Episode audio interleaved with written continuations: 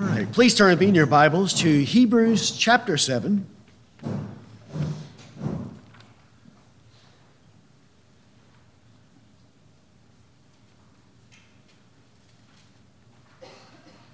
Hebrews chapter 7. And let's read verses 7 to 14. Hebrews chapter 7, beginning in verse 11. 11 to 14, sorry. It says there, Now, if perfection was through the Levitical priesthood, for on the basis of it the people received the law, what further need was there for another priest to arise according to the order of Melchizedek, and not be designated according to the order of Aaron? For when the priesthood is changed, of necessity there takes place a change of law also. For the one concerning whom these things are spoken belongs to another tribe, from which no one has officiated at the altar.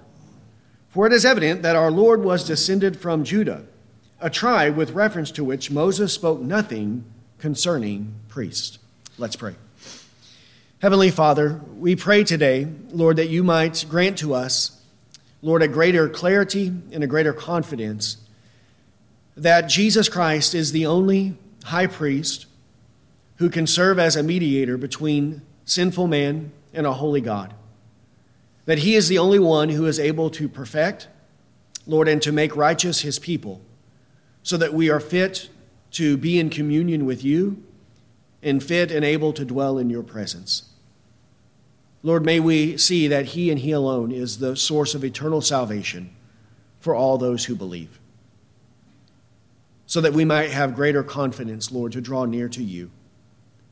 So we pray, Lord, that you might teach us today, and Lord, that you might help us to accurately divide the word of truth. And it is in Christ's name that we pray. Amen. Well, up to this point in Hebrews 7, the apostle has been comparing and contrasting the priesthood of Jesus Christ to the priesthood of Aaron. Right? This is his ultimate aim to show that Jesus is the only high priest who can actually atone for the sins of his people and reconcile sinners to God. And he's proving this by analyzing this interaction that occurred between Melchizedek and Abraham. And in this passage, we remember that there are four persons being compared and contrasted in this passage. There is Jesus Christ, there is Melchizedek, there is Abraham, and there is Aaron. And what is the relationship of these four persons? What does this relationship tell us and teach us about the priesthood of Aaron and the law that accompanied that priesthood, and the priesthood of Christ and the law that accompanies his priesthood. Right? We show that in this group, Jesus Christ has the place of highest honor. He outranks everyone else in terms of superiority. He is greater than Melchizedek, Abraham, and Aaron.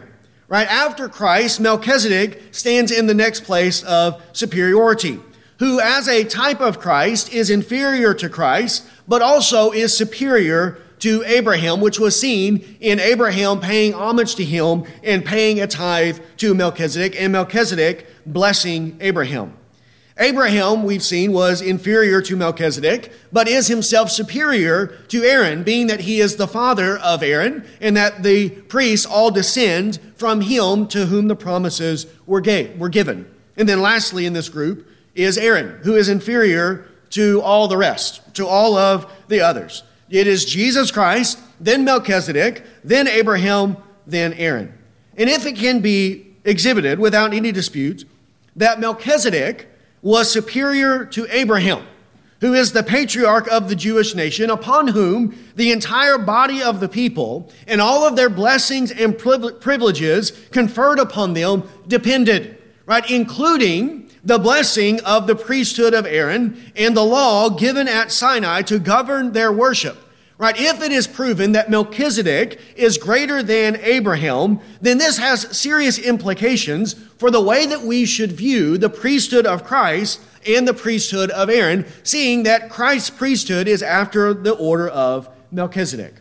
If Melchizedek is superior to Abraham, then what does that mean concerning the superiority of Jesus to Aaron, in his priesthood to Aaron's. And it shows that Jesus is superior to Aaron, not merely by one degree of separation, but by many degrees of separation. He is superior to him in each and every way.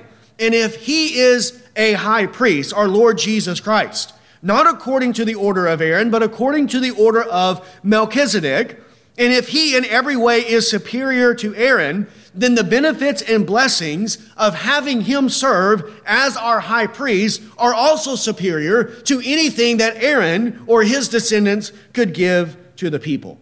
Since Jesus outranks Aaron in glory, then his priesthood outranks Aaron as well. So why would anyone prefer Aaron over Jesus Christ? Why would you go to Aaron as your mediator? Why would anyone want Aaron offering gifts and sacrifices for his sins when he can go to a greater high priest, our Lord and Savior Jesus Christ, who can offer gifts and sacrifice for sin? This is what he is proving. Only a foolish person, only one blinded by unbelief, only one who is under the veil of unbelief and ignorance would prefer the priesthood of Aaron and the law accompanying his priesthood to the priesthood of Christ and the law that accompanies his. And yet, this is precisely the problem that the Hebrew Christians are facing. They desire to forsake the priesthood of Christ and return to the priesthood of Aaron and to that type of worship that was embodied there in the temple. And so he must prove to them without any doubt that Jesus Christ, as high priest, is superior to Aaron. And since he has arisen as the high priest over the household of God, then all must pay homage to him. Aaron's priesthood must be set aside, it must be abolished so that Christ alone can have preeminence in the temple of God. And the foundation for the abolishment of Aaron's priesthood and all of the articles that associated or that accompanied that priesthood in terms of the worship of the temple, the foundation for this abolishment was laid in this interaction between Melchizedek and Abraham. This is what he has been proving throughout chapter 7, in that Christ's priesthood is after this greater order, therefore it is superior, and this is the one that we should look to for the perfecting of the people. Now we'll pick up in Hebrews chapter 7 in verse 11. And now he's drawing out implications of all the things that he has stated so far. Hebrews chapter 7, and we'll deal with verse 11 today because there's a lot to say here and then also in verse 12. Hebrews 7:11. Now if perfection was through the Levitical priesthood, for on the basis of it the people received the law, what further need was there for another priest to arise according to the order of Melchizedek and not be designated according to the order of Aaron? Here, the apostle is bringing to light things that were implanted in the Old Testament, right? We mentioned a few weeks ago that the Old Testament can be likened to a room that is richly furnished but dimly lit.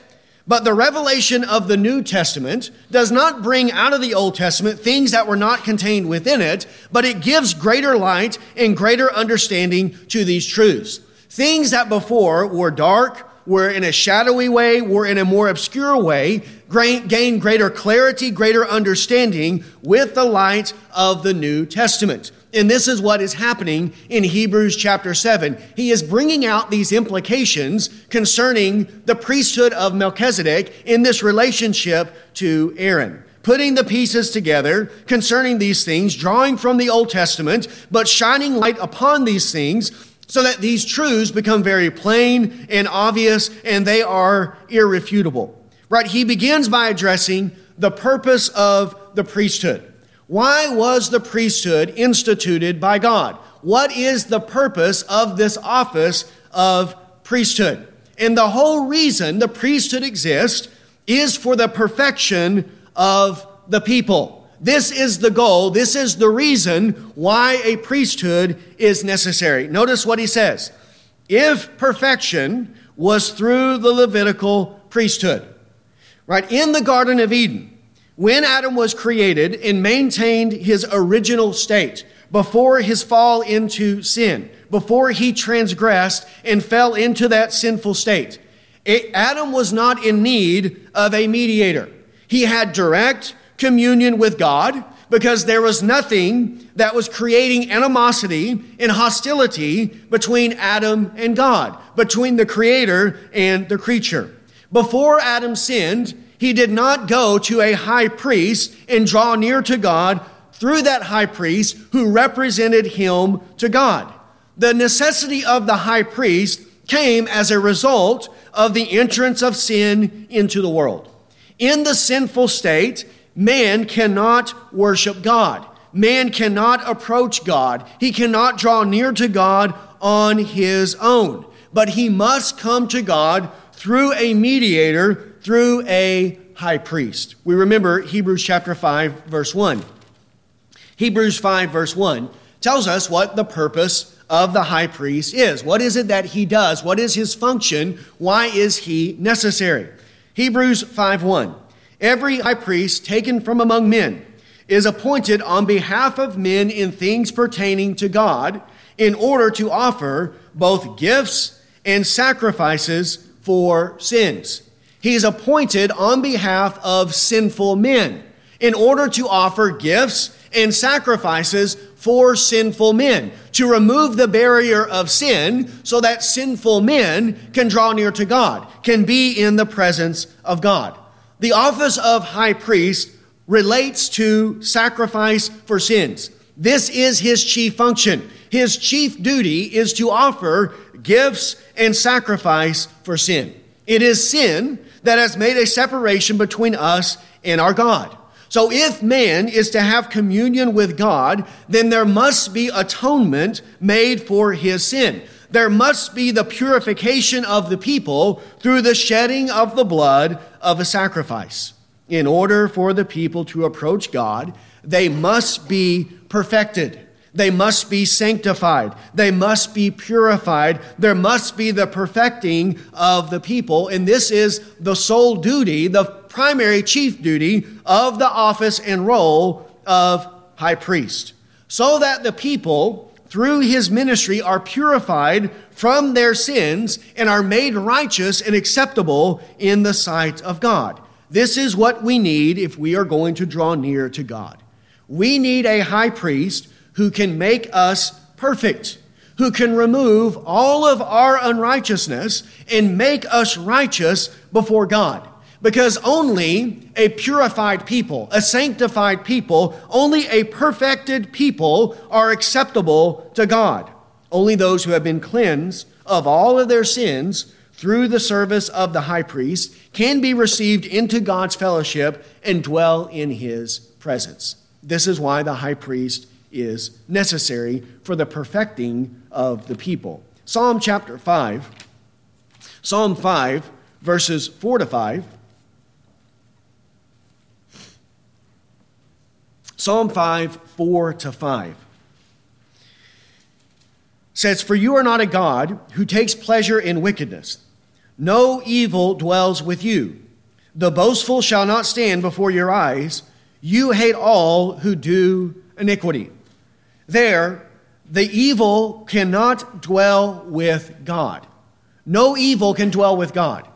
If a man is 99% pure and 1% evil, is that man fit to dwell in the presence of God?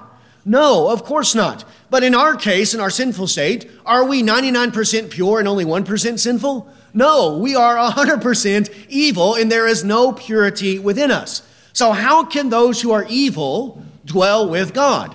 Their evil must be taken away. It must be removed from them. They must be purified. They must be perfected.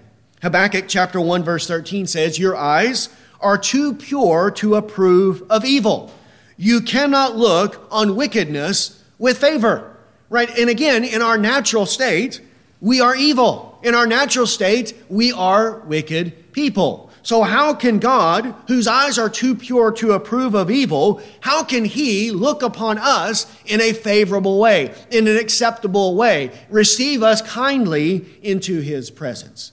We must have our sins taken away. These things must be removed, and the people must be perfected in the sight of God. Also, Job, Job 25. Job 25, verses 4 to 6. Job 25, verse 4 says, How then can a man be just with God? Or how can he be clean who is born of a woman? If even the moon has no brightness, and the stars are not pure in his sight, how much less man that maggot, and the Son of Man that worm? How can man be just before God? How can he be righteous in the sight of God? How can the man born of a woman, born into a state of sin, how can he be clean in the sight of God? That is the ultimate issue the Bible is addressing. How can sinners be right in the sight of God, just in God's sight, righteous in his sight? It is not through works of righteousness. Works of righteousness cannot make one clean and cannot perfect a man. It is not through a man's own efforts. It is only on the basis of atonement. This is the only way that a man can be made clean in the sight of God, only through sacrifice for sins. And if there's going to be a sacrifice for sin, then who must perform that sacrifice? Can the man, the sinner, do that for himself? No. He has to do it through who? Through a high priest, through a mediator who offers the sacrifice on his behalf. So, which high priest has the ability to perfect his people? Which priesthood can actually atone for the sins of the people? Which priesthood can purify them of all righteousness, can make them righteous and acceptable in the sight of God? A priesthood that cannot perfect the people is weak and it is useless as to this end. Right? If the goal of the priesthood is the perfection of the people, and there is a priesthood that exists, but it cannot bring about this goal, it cannot perfect the people, then what good is it? Right? What purpose does it serve as to meeting this end or this goal? Notice what he says in verses 18 and 19. Hebrews 7:18 says, "For on the one hand, there is a setting aside of a former commandment because of its weakness and uselessness. For the law made nothing perfect. And on the other hand, there is the bringing in of a better hope through which we draw near to God. Right? There is a former commandment. This commandment established this Levitical priesthood, but can that priesthood make the people perfect? No. So what does he say it is? It's weak and it is useless. It does not actually achieve the purpose of the priesthood. Hebrews chapter 10. Hebrews chapter 10, notice in verses 1 to 4 what he says. For the law, since it only has a shadow of the good things to come and not the very form of the things, can never, by the same sacrifices which they offer continually year by year, make perfect those who draw near. Otherwise, would they not have ceased to be offered? Because the worshippers, having once been cleansed, would no longer have any consciousness of sins. But in those sacrifices, there is a reminder of sins year by year. For it is impossible for the blood of bulls and goats to take away sins. The sacrifices, the priesthood, the temple, all of the service associated with that worship under the old covenant those are shadows of the good things to come. But can those shadows bring about the reality? Can those shadows actually make the people perfect and actually atone for their sins? And he says, no, it's impossible for those things to happen. There is not a single person in the history of Israel, from the institution of the Aaronic priesthood until its end, that ever had his sin actually atoned for through the ministry of Aaron and the other priests that descended from him. The ministry they performed, the sacrifices they offered, the altar where they served, the person of the high priest, all of them were weak and useless as to the perfection of the people. They never, one time in the entire history of Israel, perfected a single worshiper through the animal sacrifices that they offered for 1,400 years. That priesthood existed for 1,400 years, and they offered millions upon millions of sacrifices. Gallons upon gallons of blood was spilled in the temple over the course of those 1,400 years. And how many sins did the blood of those animals ever wash away? Zero sins. They never washed any sins away. They could not bring about the perfection of the people. In order for people to draw near to God, they must be made perfect. And in order for them to be perfected, a sacrifice must be offered on their behalf that can actually take away their sins. But the blood of bulls and goats cannot take away sins. And what did Aaron and his sons offer? All they offered ever was the blood of bulls and goats, which is impossible to take away the sin of the people. And if the sin of the people are not taken away, then are the people perfected through those sacrifices? Absolutely not. It is impossible for these things to happen. The Levitical priests could not atone for the people's sins. Now, all they could do was be a representative. A representative. They could serve as a symbol or as a type, but they could not effectually or actually atone for the sins and perfect the people. And then we ask, then what is the purpose? Why did God institute them? Right? If they can't perfect the people, and, and that is the goal of the priesthood, then why did God institute a priesthood for 1400 years who served on earth but who could not actually accomplish this goal and this end? In Galatians chapter 4 tells us why. Galatians chapter 4, verses 1 to 11. And it is, again, necessary, and this will be dealt with uh, many times in the book of Hebrews this relationship between the old covenant and the new covenant, the time before the coming of Christ, and what were the purpose of the law and why these things were instituted. He, Galatians 4, verse 1 says, Now I say, as long as the heir is a child, he does not differ at all from a slave, though he is owner of everything. But he is under guardians and managers until the date set by his father. So also we, while we were children, were held in bondage under the elemental things of the world. But when the fullness of time came, God sent forth his Son, born of a woman, born under the law, so that he might redeem those who are under the law, so that we might receive the adoption as sons. Because you are sons, God has sent forth the Spirit of his Son into our hearts, crying, Abba, Father. Therefore, you are no longer a slave, but a son. And if a son, then an heir through God. However, at that time, when you did not know God, you were slaves to those which by nature are no gods. But now that you have come to know God, or rather to be known by God, how is it that you turn back again to the weak and worthless elemental things, to which you desire to be enslaved all over again? You observe days and months and seasons and years. I fear for you, for perhaps I have labored over you in vain.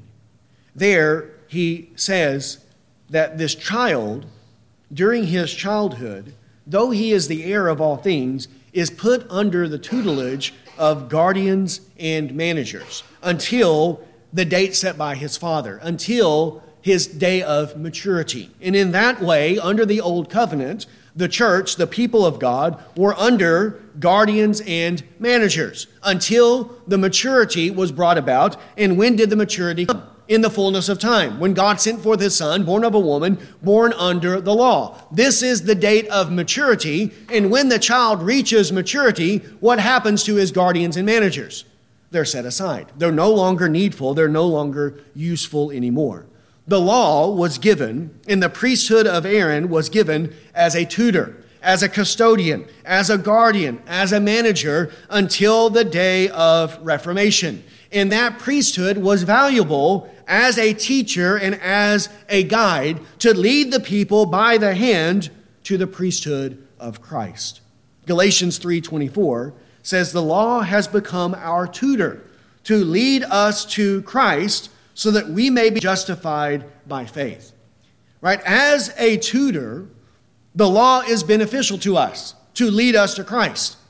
But as the source of perfection, the law is weak and it is useless because it cannot produce these things, and it was never intended to produce those things.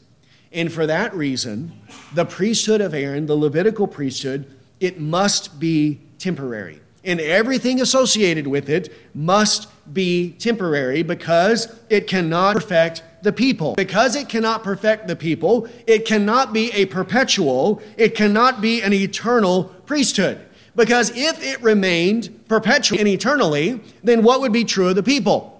They would remain in a state of imperfection, and they would never be fit to be in the presence of God. The weakness of the Levitical priesthood, the inability of that priesthood to perfect the people, shows the necessity of a greater priesthood, right? Of another priesthood that can actually atone for our sins, that has the ability to actually perfect the people. But this priest cannot come from the same order. He cannot come from the house of Aaron. Otherwise, it's just going to produce the same results. He must be of a different order. Right? If he is of the house of Aaron, of the order of Aaron, then he's simply going to produce an imperfect people. He must be of a greater order. He must be severe, superior to the Levitical priest in every way. A priest according to the order of Melchizedek, who serves not in the tabernacle on earth, but in the one that is in heaven, the one not made with human hands, who offers not the blood of bulls and goats that can never take away sins, but who offers his own precious blood that can actually atone for the sins of the people and bring about and produce their perfection. And when that high priest is revealed, when he arises, then what needs to happen to the Levitical priest? He has to go away. He has to go by the wayside. There's no purpose for him anymore. His purpose, as we read from Galatians 3:24, is to lead us to Christ. But once he leads us to Christ, he has served his purpose, and there's no longer any reason for that priesthood to exist. Now, one point of clarification in this the apostle is not saying, and we are not saying, that no one before the coming of Christ, before he assumed the role of high priest, we're not saying that people couldn't be saved back then, that they couldn't be made righteous, and that they could not be perfected. We know in the Old Testament that there were many people who were saved. There were many peoples whose sins were atoned for, who were perfected, who were received into God's presence. Hebrews chapter 11 chronicles an entire list of people, of both men and women, who were men and women of faith and who were acceptable in the sight of God. We read earlier from Hebrews 12 23 that speaks of the spirits of the righteous made perfect. And that no doubt includes the spirits of men like Noah, like Abraham, like Samuel, like David, like the prophets. So there were people who were saved in the Old Testament, and there were people who were perfected and were made righteous. The question is not whether those who lived before the incarnation, before the life and death and resurrection of Jesus Christ, before he assumed the office of high priest, the question is not whether they were perfected or if they were made righteous. The question is always, how were they perfected? What was the source of their being made righteous? Noah, Abraham, Samuel, David, the prophets, all of them obtained a standing before God all of them had the forgiveness of their sins. All of them were made righteous in the sight of God. The question is how? What was the source of their righteousness? What was the source for the forgiveness of their sins? Were they perfected by the blood of bulls and goats? For example, David, who lived under the ministry of the Levitical priesthood who went to the temple or the tabernacle throughout his life, who brought sacrifices there. Was his sin atoned for by those animal sacrifices? Was he perfected and made righteous through the ministry of those Levitical priests? And the answer is no, absolutely not. Sinners in the Old Testament could be saved. Salvation was possible but not through the Levitical priests. The Levitical priests could never atone for their sin. Their hope was not found in the law, and it was not found in the Levitical priest. It was not found in the blood of bulls and goats. Their hope was founded upon the promise of God that in your seed all the nations of the earth shall be blessed. And while they waited for the promised seed, they were kept under managers and guardians in the law. And one of those managers and guardians was this Levitical priesthood that could never make them perfect. They were kept under the plethora of commandments that associated or came with that priesthood that related to food and drink and various washings and regulations for the body. But all of these things were mere shadows of the good things to come, but they were shadows that could never purify or perfect the people. And in this passage, he's proving the weakness and the uselessness of both the Levitical priesthood and the law that accompanied that priesthood. That these things could not produce the spiritual reality of what we need to actually be acceptable in the sight of God. Notice there in verse 11, he also says, If perfection was through the Levitical priest, for on the basis of it, the people received the law. Here, there is, in, likely in your translation, that is put in a parenthetical statement. For on this basis, the people received the law. And here, the apostle is making a connection or a correlation between the Levitical priesthood and between the law that was received by Israel that came through that priesthood. The people received the law in conjunction, in relationship, he says here, on the basis of that priesthood. So if the priesthood cannot make the people perfect, then neither can the laws that accompanied and regulated the worship of God under that priesthood. Both the priesthood and the law received on the basis of that priesthood, all of them are weak and useless as to the perfecting and making righteous of the people. Now, let me be again very clear in what we're saying. I am not saying that the priesthood of Aaron and the law given to Israel at Sinai are weak and useless. The apostle is saying that they are weak and useless, and that they are ineffectual in actually perfecting the people. Again, notice what he says in verse 18. 718. For on the one hand, there is the setting aside of a former commandment because of its weakness and uselessness. Again, he means it as the source of salvation, as the means used to perfect the people. The law is weak and it is useless in actually bringing about and producing righteousness in men.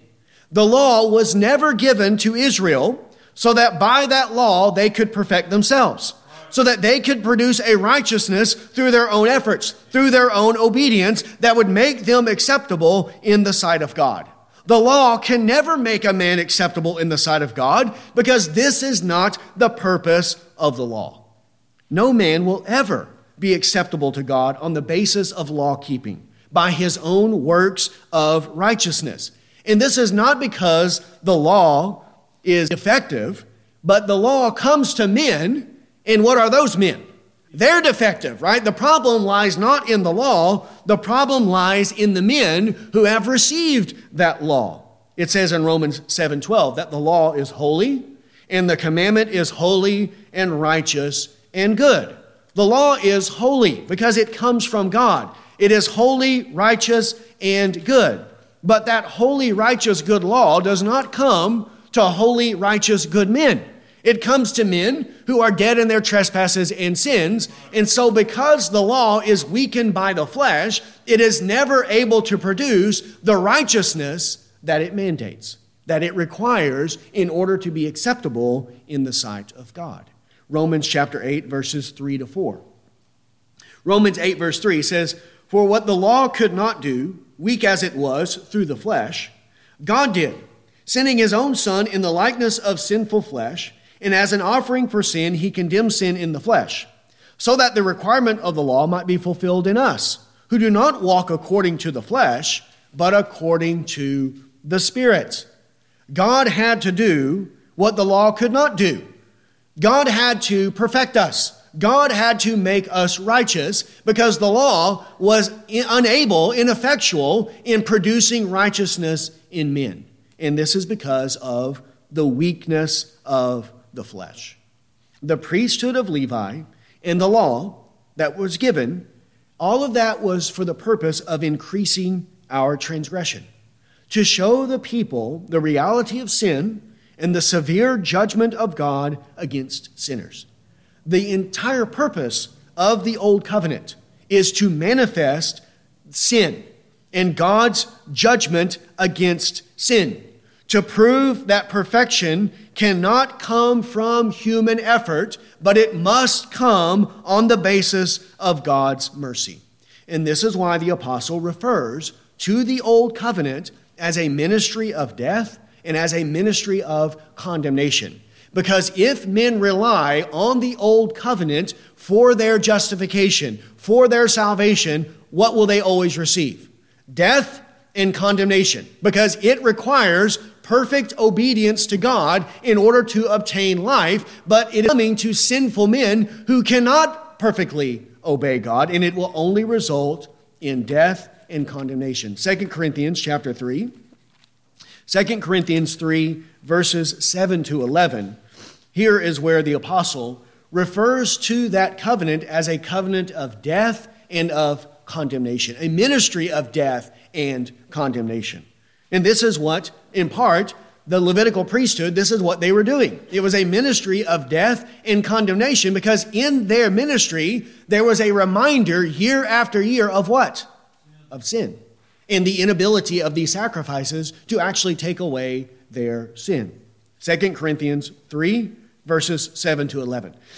But if the ministry of death, in letters engraved on stones, came with glory, so that the sons of Israel could not look intently at the face of Moses because of the glory of his face, fading as it was. How will the ministry of the Spirit fail to be even with more glory? For the ministry of condemnation has glory, much more the ministry of righteousness abound in glory. For indeed, what had glory in this case has no glory, because of the glory that surpasses it. For if that which fades away was with glory, much more that which remains is in glory. The ministry, he calls it, of death, the ministry of condemnation. Yes, it did come with glory, but that glory was fading away, and that glory is surpassed by the glory of another, by the glory of the ministry of the Spirit and the ministry of righteousness. The old covenant produces death and condemnation for all who rely upon it in its ministry for their perfection. Right? The priesthood of Aaron does not bring about the righteousness of the people. And if people rely on that priesthood for the basis of their standing before God, they will only receive death and condemnation on the day of judgment. Right? It is abundantly clear. It is crystal clear that all who rely upon the Levitical priests and all who rely on the law associated with that priesthood as the source of their salvation, as the basis for their acceptance before God, all of them are under a curse, and they will receive nothing but death and condemnation. Galatians 3:10 says, "For as many as are under the works of the law are under a curse. For it is written, Cursed is everyone who does not abide by all things written in the book of the law to perform them. And in Romans 3:20 it says, "For by works of the law no human being will be justified in his sight, since through the law comes knowledge of sin." No one will be justified through the law. Only the knowledge of sin comes through the law. And this is why the Old Testament predicted the institution of another high priest. That many years after the establishment of the Levitical priest, that there would be another priest who would arise, who would come from Israel, who would be of another order, who would be of the order of Melchizedek, who would be an eternal high priest. And that is the one that we should look to. We should put our hope in him. Again, see argument in Hebrews 7:11. If perfection was through the Levitical priest, what further need was there for another priest to arise according to the order of Melchizedek and not be designated according to the order of Aaron?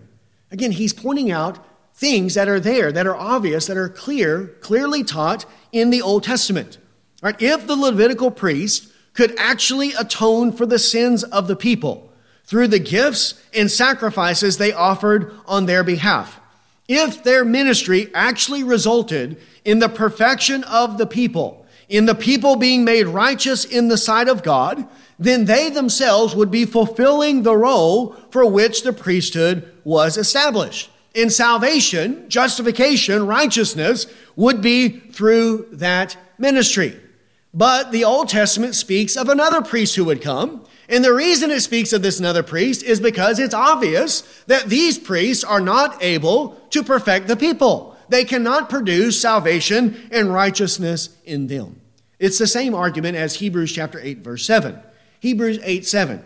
For if the first covenant had been faultless, there would have no, been no occasion sought for a second. If the first covenant, the covenant that God made with Israel at Sinai, the old covenant, if that covenant was faultless, if it was able to bring salvation, then would we need a new covenant? No, of course not. But does the Old Testament speak of a new covenant coming in the later days? And that it speaks of a new covenant shows us that there's something defective about this old covenant. That it is faultless, it's not faultless, it is weak and useless in actually perfecting the people. The old covenant and the priesthood that administered that covenant among the people, it was without fault. If it was without fault, if it was without weakness, if it was actually able to save the people, then there would be no need for a new covenant, and there would be no need for a priesthood according to the order of Melchizedek. Right, as it says in Galatians 3:21, if a law had been given which was able to impart life, then righteousness would indeed have been based on law. If this existed, hypothetically, if there was a law that could impart life to men, then that's where our salvation would be found. It would be found in that law. If the Levitical priesthood and if the law connected with that priesthood could bring about life in men, then that's where we should go for salvation. We should go to that law and we should go to that priesthood. But if this were the case, then why do the prophets speak of another covenant? Why do the prophets speak of another high priest not after the order of Aaron? If perfection can be secured for the people through the ministry of the Levitical priest, then why do the prophets speak of another priest who is not of the order of Aaron, but is, who, but is of the order of Melchizedek? He would not be needed if perfection came through the Levitical priest. He would be completely unnecessary because that perfection of the people would have already been accomplished if indeed it could be obtained through the Levitical priest. But it is without doubt, without refutation, that the prophets do speak of another priest who would come from the order of Melchizedek, who was not designated according to the order of Aaron. And that they speak of this priest proves that perfection cannot be obtained through the Levitical priest. And who is the prophet who spoke of this high priest? It is the prophet David in Psalm 110. And in Psalm 110, David speaks of the Messiah, of the Christ, his Lord, and he mentions there that this Lord is a priest forever after the order of Melchizedek. And he spoke those words after Sinai, after the establishment of the Levitical priest, after the construction of the tabernacle, after that tabernacle had been relocated to Jerusalem. During the height of its glory and of its honor, the prophet by inspiration of the Holy Spirit, speaks of another priesthood established by God, not on a law of physical requirement, but according to the power of an indestructible life. The Lord has sworn and will not change his mind. You are a priest forever, according to the order of Melchizedek, David says in Psalm 110, verse 4. Why is David talking about these things? Why is God indicating these things? What is he signifying when David speaks of these things when they already have a priesthood? Why are you talking about another priesthood when we already have the Levitical priest? Because they cannot perfect the people. And this is why there is the need of this greater high priest to come. And it is this high priest, and it is the sacrifices and gifts that he offers it is the ministry that he performs for his people that will be the source of their perfection. Only He can make us acceptable in the sight of God. Perfection for sinners can only be found in the great high priest who has passed through the heavens, who is Jesus, the Son of God. That is the issue that is at stake. Where can perfection be found? Where can sinners go to have all their sins washed away?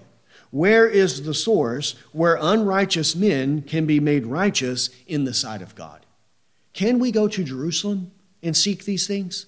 Can we go and build another temple just like Solomon's temple and find some Jews uh, and make Levitical priests who can come and offer bulls and goats and shed their blood? And can we go to those things and be made righteous and perfect in the sight of God? Absolutely not. This is how pervasive our sin is.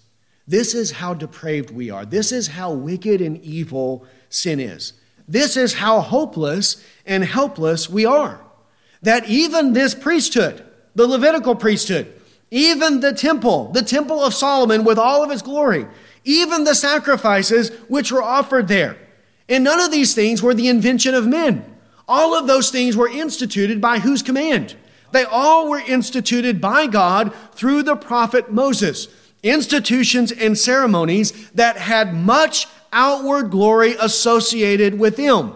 And yet, even during the days of David and Solomon, even in the height of the glory of that temple, accompanied with such beauty and with such honor, yet even there in Solomon's temple, there is not one single sinner who was ever made perfect. There's not one single sin that was ever atoned for through that ministry, showing us with absolute clarity and certainty that our salvation, our deliverance, our perfection cannot come from this earth. It cannot originate on earth. The Levitical priests cannot bring salvation because all of them come from the same corrupted root that we all come from. They all share a common pollution of sin from our father Adam. We need a high priest who is holy. We need a high priest who is innocent. We need a high priest who is undefiled, who is separated from sinners, one who is exalted above the heavens. We need a high priest who comes down to us out of heaven above the Son of God, clothed in human flesh, Jesus Christ our Lord. He is the only one. Only He can save to the uttermost those who believe in Him. He is the one that can per- perfect us and make us righteous so that we are acceptable in the sight of God. We must look to Christ alone and trust Him alone. He is the only source of righteousness, where imperfect men can be perfected so that we might be received into communion with God and have a hope of dwelling in His presence for all eternity. It says in Psalm 121 I will lift up my eyes to the mountains. From where shall my help come? My help comes from the Lord who made heaven and earth. And this is what all sinners must say Where shall our help come from? Where is the hope for sinful men, for imperfect men, for unrighteous men? Where is the high priest who can atone for our sins, who can serve as a mediator between God and man? Well, it must come from the Lord who made heaven and earth. It must come from above. And this is where our Lord Jesus Christ came from. He descended from heaven, He came down to us. He took on our human flesh, and he has been exalted as the high priest according to the order of Melchizedek, and it is only his priesthood that can perfect the people. And if people go to another priesthood, they're going to be sorely disappointed. It will only bring about death and condemnation. But if we go to Christ, it will bring about righteousness and it will bring about life and salvation. So then let us put all of our hopes upon Christ and upon Christ alone. Let's pray. Heavenly Father, we come to you today, Lord, recognizing that there is no help for us, there is no salvation, there is no righteousness, there is no forgiveness of sins, no atonement, Lord, no perfection found on this earth for sinful men.